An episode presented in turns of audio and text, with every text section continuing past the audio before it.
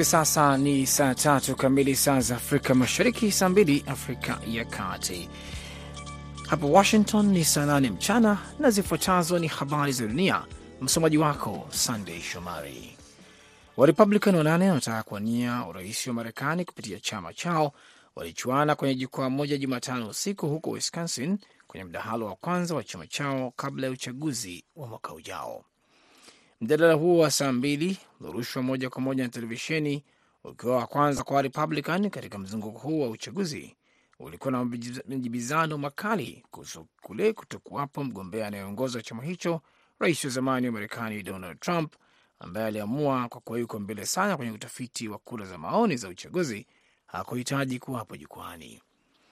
Baadhi ya wagombea kama vile makamu rais wa zamani wa Trump Mike Pence na gavana wa zamani wa New Jersey Chris Christie walisema Trump hakustahili kuhudumu tena kwa kile walichosema ni kuto kuheshimu katiba na pia makosa 91 ambayo anakabiliana nayo. Viongozi wa kundi la BRICS la mataifa yanayoendelea duniani wamezikaribisha nchi za Saudi Arabia, Iran, Ethiopia, Misri, Argentina na Umoja wa Falme za Kiarabu UAE kujiunga nao katika hatua inayolenga kukuza nguvu ya umoja huo ambao wameahidi kutetea ukanda wa kusini. Upanuzi huo unaweza pia kufungua njia kwa mataifa kadhaa yenye nia ya kutaka kujiunga na BRICS ambapo wanachama wa sasa ni Brazil, Russia, India, China na Afrika Kusini, wakati ambapo kuna mgawanyiko wa kijiografia na kisiasa unaochochea juhudi za Beijing na Moscow kuifanya iwe na nguvu kukabiliana na nchi za Magharibi. Wanachama hao wapya walitangazwa na rais wa Afrika ya Kusini Cyril Ramaphosa, ambaye ni mwenyeji wa mkutano wa viongozi wa BRICS. Wanachama wapya watakubaliwa rasmi Januari mosi mwaka elfu mbili na ishirini na nne. Ramaphosa na rais wa Brazil Luis Inacio Lula da Silva walichangia. Mnaendelea kusikiliza habari za dunia kutoka idhaa ya Kiswahili ya Sauti Amerika, VOA, ikitangaza kutoka Washington DC kupitia 107.5 FM Nairobi, Kenya. Katibu mkuu wa Umoja Mataifa Antonio Guterres aliuambia mkutano wa BRICS mjini Johannesburg hii leo Alhamisi kwamba miundo ya utawala wa kimataifa ya leo inaakisi ulimwengu wa jana na kwamba ili taasisi za kimataifa ziwe za ulimwengu wote zinahitaji kufanya mageuzi. Kwa kiasi kikubwa ziliundwa baada ya vita vya pili vya dunia, wakati nchi nyingi za Kiafrika zilikuwa bado zinatawaliwa na wakoloni na hazikuwapo hata mezani, Guterres alisema katika hotuba yake kwenye siku ya mwisho ya mkutano wa BRICS. Hii ni kweli hasa kwa Baraza la Usalama la Umoja wa Mataifa na taasisi za Bretton Woods, alisema akimaanisha Benki ya Dunia na Shirika la Kimataifa la Fedha IMF. Shambulizi la kombora limewajeruhi takriban watu saba mapema leo Alhamisi katika mji wa Dnipro kusini mashariki mwa Ukraine. Serhi Lisak, gavana wa mkoa huo, alisema kwenye mtandao wa Telegram kwamba watu sita kati waliojeruhiwa walilazwa hospitali. Lisak alisema ulinzi wa anga wa Ukraine ulitungua kombora moja la Rusia, lakini mashambulizi hayo kutoka kwa wengine yaliharibu kituo cha usafiri na kuharibu majengo mengine darzeni, yakiwemo benki, hoteli na majengo mawili ya makazi. Na wanawake na wasichana wengi katika eneo la kaskazini la Tigray nchini Ethiopia walishambuliwa kingono mara nyingi na wanaume wengi wanaodaiwa kuwa wapiganaji baada ya makubaliano ya amani mwaka jana kumaliza mzozo huko, kwa mujibu wa utafiti mpya wa rekodi za matibabu uliotolewa leo Alhamisi. Msichana mdogo zaidi kubakwa alikuwa na umri wa miaka nane. Hizo zilikuwa habari za dunia kutoka Washington. Jina langu ni Sandey Shomari.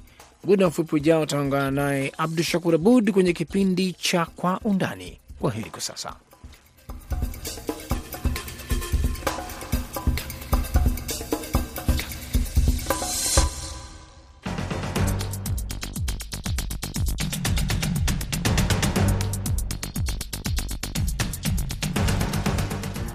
Nam, hii ni Kwa Undani kutoka idhaa ya Kiswahili ya Sauti Amerika. Asante Sande Shomari. Na hivi sasa basi, karibu mpendwa msikilizaji, popote pale ulipo, katika Kwa Undani ambapo tunaangalia habari na masuala muhimu duniani kwa undani zaidi. Hii leo basi, katika makala yetu tunazungumzia mjadala wa kwanza wa chama cha Republicans hapa Marekani, wakianza kampeni za kumchagua mgombea atakayekiwakilisha chama katika uchaguzi wa rais wa Novemba mwakani, na vilevile tutatupia jicho hali ya Ufaransa kukataliwa na wananchi wa Afrika Magharibi na kuingia kwa ushawishi wa Russia. Basi ungana nami hapa studio, Abdu Shakur Abud kwa undani.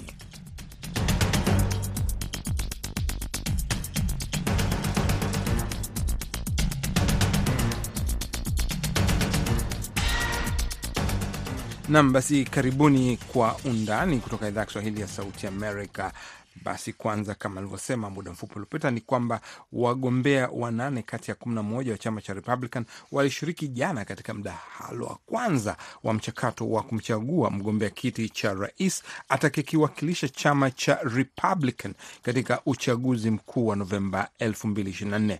Mdahalo umefanyika bila ya kuwepo mgombea anayeongoza katika chama hicho, rais wa zamani Donald Trump ambaye anaongoza akiwa na asilimia 57 za kura, kutegemea chombo gani kinapima katika uchaguzi na uchunguzi wa maoni wafuasi wa chama cha Republican. Mojawapo wa maswala yaliyokuwa yakisubiriwa ni ikiwa wagombea watamuunga mkono Trump pindi atachaguliwa na mkutano mkuu kuwa mgombea wao, na takriban wote waliinua mkono isipokuwa wagombea wawili.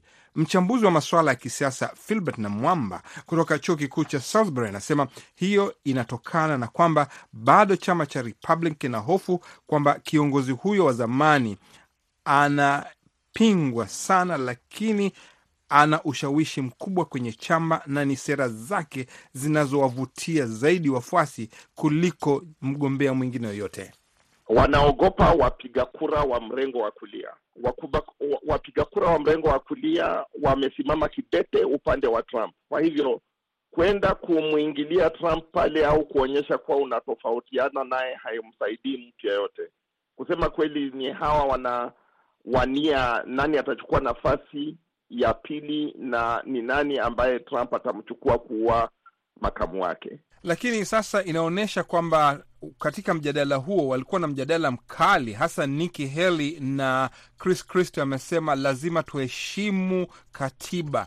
Hudhani kwamba Republican wanaacha swala hilo kando, wanamwogopa zaidi? Ndivyo nitarudia tena, wanamwogopa na wakisema kuwa watafuata katiba wakiulizwa kusema waziwazi wazi kama wanapinga Trump kukubaliwa kuwa mgombea, hakuna anayekubali kusema hivyo waziwazi wazi. Kwa hivyo vile nimesema, hawa wanapambana, wakiwa wanapambana juu ya maswali, hakuna anayemkemea Trump, na kwa hivyo wanaangalia, je, ni nani atatoka juu? Sababu atakapoangalia zile takwimu, Trump ataangalia yule mtu ambaye takwimu zake ziko juu na wakati huu nikiangalia naona ni DeSantis na Ramaswamy ambaye ndiye mgombea mpya ambaye anaonekana kuwa amejaribu sana. Uchunguzi wa maoni katika chama cha Republican na Nick Haley vilevile amesema Trump sio mtu anayependelewa sana, lakini ni sera zake. Unafikiri ni sera gani ambazo Trump anaongoza ambayo wa Republican wanapenda? Sera ni kuwa Trump alipokuwa uongozini ali aliweza kuwapa ajira majaji wengi wa mrengo wa kulia, na hao majaji wa mrengo wa kulia wanapinga sera ambazo zinahusika na mambo ya kutoa kutoa mimba. Kwa hiyo hilo swali la kutoa mimba ndilo swali kubwa upande wa Republican, na halafu kuna uh, sera za kiuchumi zingine, halafu sera za kuwahamisha na kuwashika na kuwahamisha Uh, wahamiaji ambao uh, hawa marepublican wanaona kuwa wamevunja wamekiuka sheria. Majadiliano haya yalikuwa makali na mabishano, hasa kati ya wagombea wa siasa kali na wale wa wastani. Kijana mgeni katika siasa tajiri Vivek Ramaswamy alivutana sana na makamu rais na Nick Haley.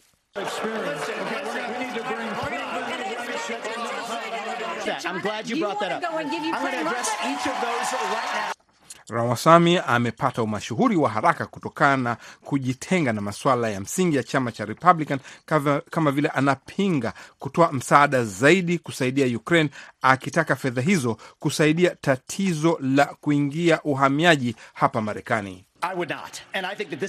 Sitaunga mkono, na mimi nadhani ni kosa kubwa kwamba tunalinda uvamizi dhidi ya mipaka ya mtu mwingine, wakati ilibidi tumia rasilimali za kijeshi kuzuia uvamizi unaofanyika kwenye mipaka yetu ya kusini hapa Marekani.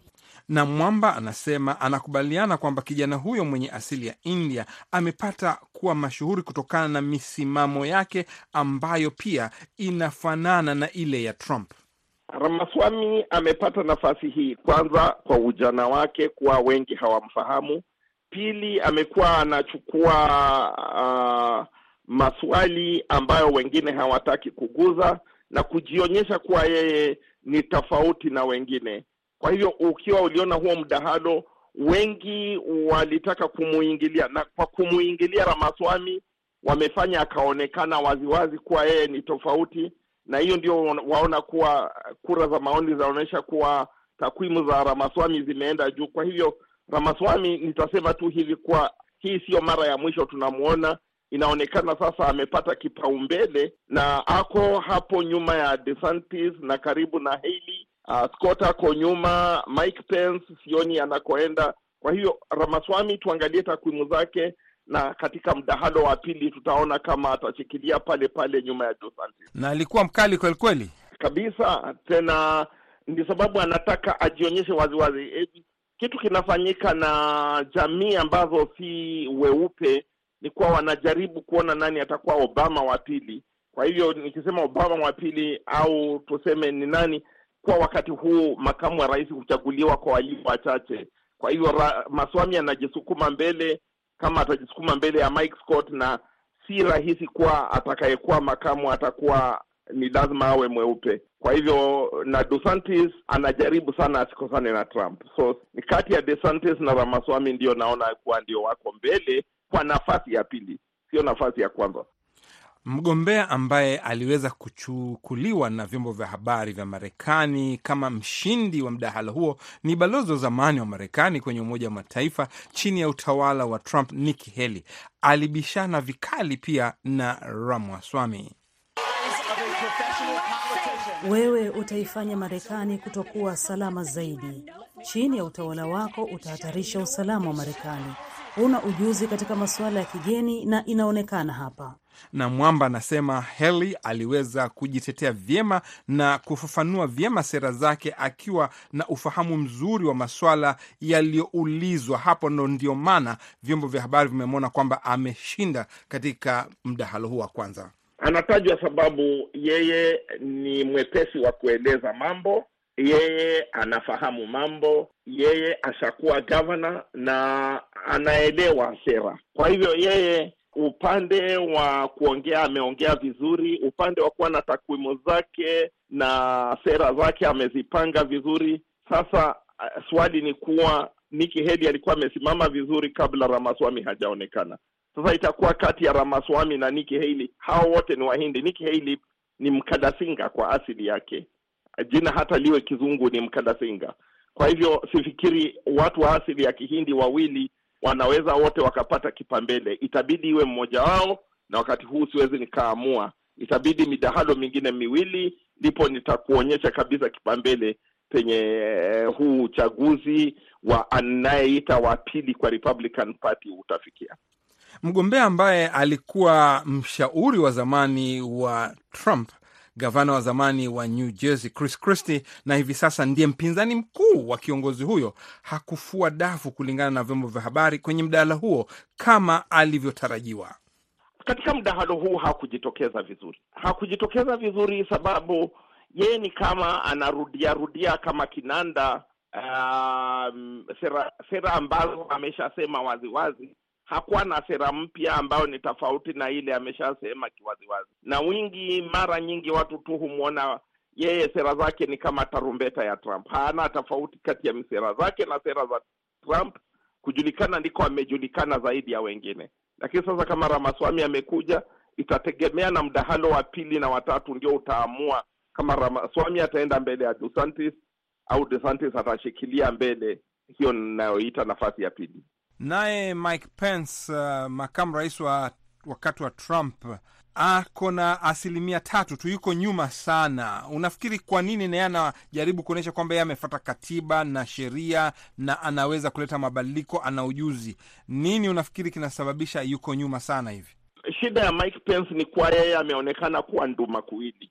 Nikisema akiwa nduma kuwili katika chama chake ni kuwa yeye wakati wa Januari tarehe sita alisimama na kusema kuwa Trump alikuwa amekiuka sheria na maisha yao ilikuwa kwa hatari. Amerudi akajaribu kuigeuza ile historia na kusema kuwa haikui vile. Kwa hivyo yeye amekuwa ni mtu ambaye hana msimamo, na ikiwa hana msimamo uh, nyota yake inazidi kudidimia, na kama ako asilimia tatu, mi naona inaenda kupunguka hadi iwe asilimia moja au kudidimia kabisa na kuzima. Nikki Haley aliyekuwa balozi katika Umoja wa Mataifa wakati wa Trump Kwenye mdahalo huo wagombea walianza na swali la hali ya uchumi, ambao wakazi wa jimbo la Wisconsin wameeleza jinsi hali ya maisha imekuwa ngumu sana, licha ya kwamba uchumi unasemekana kukua hapa Marekani. Wagombea wote wanalaumu sera za Biden na miradi inayogharimu mabilioni ya dola iliyoidhinishwa na Wademokrats na Profesa Namwamba anasema masuala mengine yaliyozingatiwa ni pamoja na utoaji mimba. Swali la kwanza nimesema kuwa utoaji wa mimba ni swali la juu sana pale kipambele. Haya, jambo la uchumi ni pale, lakini hakuna yeyote atakayewahi kusimama akwe na sera tofauti na ile Trump anasema. Kwa hivyo wanajaribu kuonyesha ni nani anayeonekana mzuri, ni nani ni ni, ni, ni, ni kama uh, ukiwa na malumbano au kuangalia ni nani yako bora au nani maridadi kuliko mwingine. Hebu tungoje tuone, na wakati huu yale maswali si wakati huu ni kile Waingereza wa kusema personality, ikishapita ndipo tutaangalia yale maswali. Basi uchunguzi wa maoni unaonyesha kwamba nafasi za wagombea hao hazijabadilika sana baada ya mdahalo, ambapo Trump bado anaongoza akifuatiwa na DeSantis na nafasi ya tatu hivi sasa inashikiliwa na Ramaswamy. Mdahalo ujao utafanyika katika jimbo la California. Basi tutafuatilia kinyang'anyiro cha kugombania kiti cha rais kwa upande wa Republican. Ni sehemu yetu ya kwanza ya Kwa Undani. Usiondoke kando ya redio yako.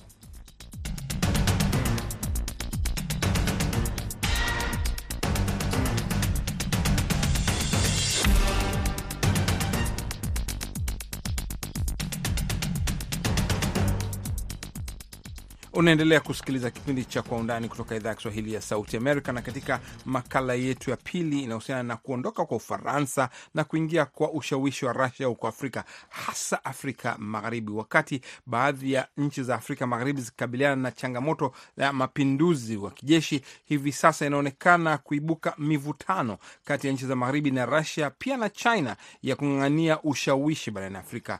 Ni wazi kuwa Rasia inajaribu kutumia fursa hizi kufufua tena ushawishi wake kabla ya wakati wa vita vya baridi katika nchi zinazokumbwa na mizozo ndani ya bara ya Afrika. Ndani kwa undani hii leo, basi mwandishi wetu wa Sauti Amerika huko Kenya, Jason Nyakundi anaangazia kuondoka kwa Ufaransa na kuingia kwa Russia Afrika, hasa Afrika Magharibi. Russia inajiandaa kufanya urafiki zaidi na Afrika, wakati huu nchi za magharibi zinaendelea kuikwepa kutokana na uvamizi wake nchini Ukraine Februari mwaka uliopita. Kulingana na Russia, mkutano wa mwezi uliopita kati yake na viongozi wa Afrika ulifufua upya maendeleo ambayo imekuwa ikifanya kuimarisha uhusiano na bara la Afrika. Viongozi 17 wa nchi za Afrika walihudhuria mkutano huo, idadi ya chini ya viongozi 45 waliohudhuria mkutano wa mwaka 2019. Russia ilizilaumu nchi za magharibi ikizitaja Marekani na Ufaransa kwa kushinikiza viongozi wa Afrika kususia mkutano huo. Waliohudhuria walikuwa ni pamoja na marais wa Misri, Afrika Kusini na Senegal. Kulingana na maoni ya waangalizi wa magharibi kuhusu mkutano huo wa Julai kati ya Urusi na Afrika ni kwamba haukufaulu, hasa kwa sababu ya idadi ndogo kuliko ilivyotarajiwa ya wakuu wa nchi waliohudhuria. Moja ya maeneo ambayo Russia imelenga ni Sahel, ambapo imeahidi kuanzisha tena baadhi ya misheni za kidiplomasia ambazo hazijafunguliwa kwa miaka thelathini. Wakati wa Umoja wa Sovieti. Inaonekana kuwa Rais Vladimir Putin ameweka mikakati kujenga uwepo wa kidiplomasia wa Russia katika bara la Afrika, ikimaanisha kufungua ofisi mpya au kuongeza wafanyikazi katika misheni zilizopo nchi za kigeni. Mpango huo ni kuhakikisha kuwa Russia inawakilishwa kwa kiwango cha juu zaidi barani Afrika. Richard Tuta, mtaalam wa masuala ya usalama, anasema changamoto nchi zinapitia ndizo zimechangia ziegemee Russia.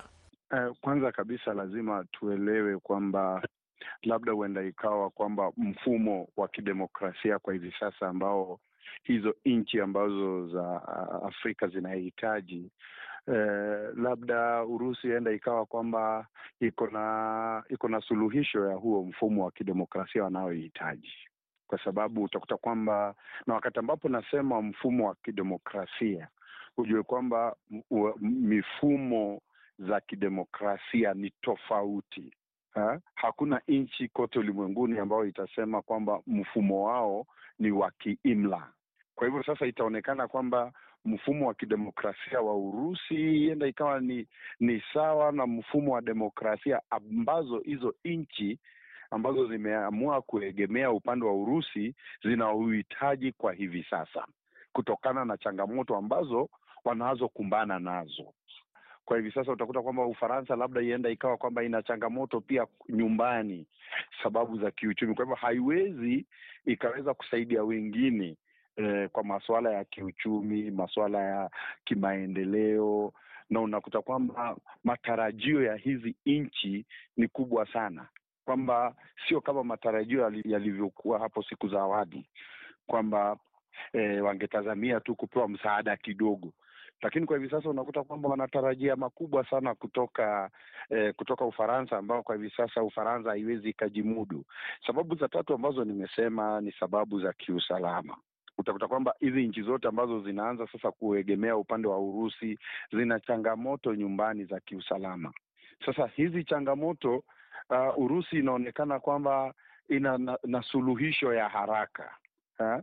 Sio suluhisho za muda kama vile Ufaransa inavyofanya kwa hivi sasa. Na unajua hizi nchi zote watu wanataka matokeo. Utakuta kwamba wako na waasi wanaopambana nao, wako na vikundi vya kigaidi, na wanaona kwamba hapana, uh, Ufaransa imekuwekwa kwa muda mrefu, na inaonekana kwamba Urusi enda ikapeana suluhisho za haraka zaidi. Sasa hizi ndizo sababu kwamba hizi nchi za Afrika zimeanza kuegemea upande wa Urusi. Nchi mbili Burkina Faso na Equatorial Guinea tayari zimethibitishwa kufungua tena balozi za Urusi katika miji yao mikuu. Hizi zilikuwa miongoni mwa nchi kadhaa za Kiafrika ambapo Umoja wa Kisovieti ulifunga balozi zake katika miaka ya tisini ulipoporomoka na jamhuri zake kugawanyika. Nchi nyingine ni pamoja na Niger, Sierra Leone, Somalia na Sao Tome na Principe. Sierra Leone ilifungua tena ubalozi wake mjini Moscow mwaka 2009 baada ya kufunga mwaka 1999. Mnamo mwaka 2021 bunge la Sierra Leone liliidhinisha makubaliano ya kufuta hitaji la visa kwa wamiliki wa pasipoti za kidiplomasia wanaotembelea nchi zote mbili. Wakati wa mkutano wa mwezi uliopita, Putin aliahidi kupeleka nafaka kwa mataifa sita ya Afrika yakiwemo Burkina Faso, Zimbabwe, Mali, Somalia, Jamhuri ya Afrika Kati na Eritrea. Pia alitangaza msamaha wa deni la dola milioni 684 kwa bara la Afrika. Hizi pia ni nchi ambazo zimekuwa na mapinduzi au kwa ujumla hazina utulivu. Rais huyo wa Rasia pia alitaka kutumia hisia zinazoongezeka za kupinga ukoloni barani Afrika, akinukuu viongozi kama Nelson Mandela, rais wa zamani wa Misri Gamal Abdel Nasser na kiongozi wa uhuru wa Kongo aliyeuawa Patrice Lumumba. Na Bendo wa Moto, mchambuzi wa siasa nchini Uganda, anasema kizazi cha sasa cha wanajeshi kimeamua kutetea maslahi ya nchi zao. Utakumbuka Ufaransa, hata Rwanda ilikuwa na shida. Uhusiano uh, wake na Rwanda ulirekebishwa miaka michache tu iliyopita. Uh, na hili linatokana na sio Ufaransa peke yake, lakini Urupa kama bara, kwani hao hapa Afrika wanatafuta masilahi yao wao wenyewe, lakini sio masilahi ya umma wa Afrika. Ndipo ndipo ndipo wasikilizaji wetu watakumbuka watu waliuana huko Rwanda na watu wa Fransi walikuwa hapo hapo karibu. Kwa hivyo inapotokea Afrika Magharibi, sio jambo linalokuwa lipya, na ukumbuke kwamba wanaondoka. Kwa nini wanaondoka? Sio kwa uzuri, sio kwa kupenda. Utaelewa na wasikilizaji wetu kwamba sehemu ya huko Afrika Magharibi, hata ingawa watu ni wafukara zaidi, pia wao wana madini mengi sana, kama vile ilivyo upande wa Democratic Republic of Congo. Kwa hivyo hao wanakaa pale, wanaweka hata kambi zao za kijeshi kushughulikia mapana ya kwao na sio mazuri ya watu wa Afrika. Ita, utauliza tena kwa nini mapinduzi ya kijeshi inaanza tena miaka ya elfu mbili na miaka ishirini iliyopita hatukuwa sana na mapinduzi.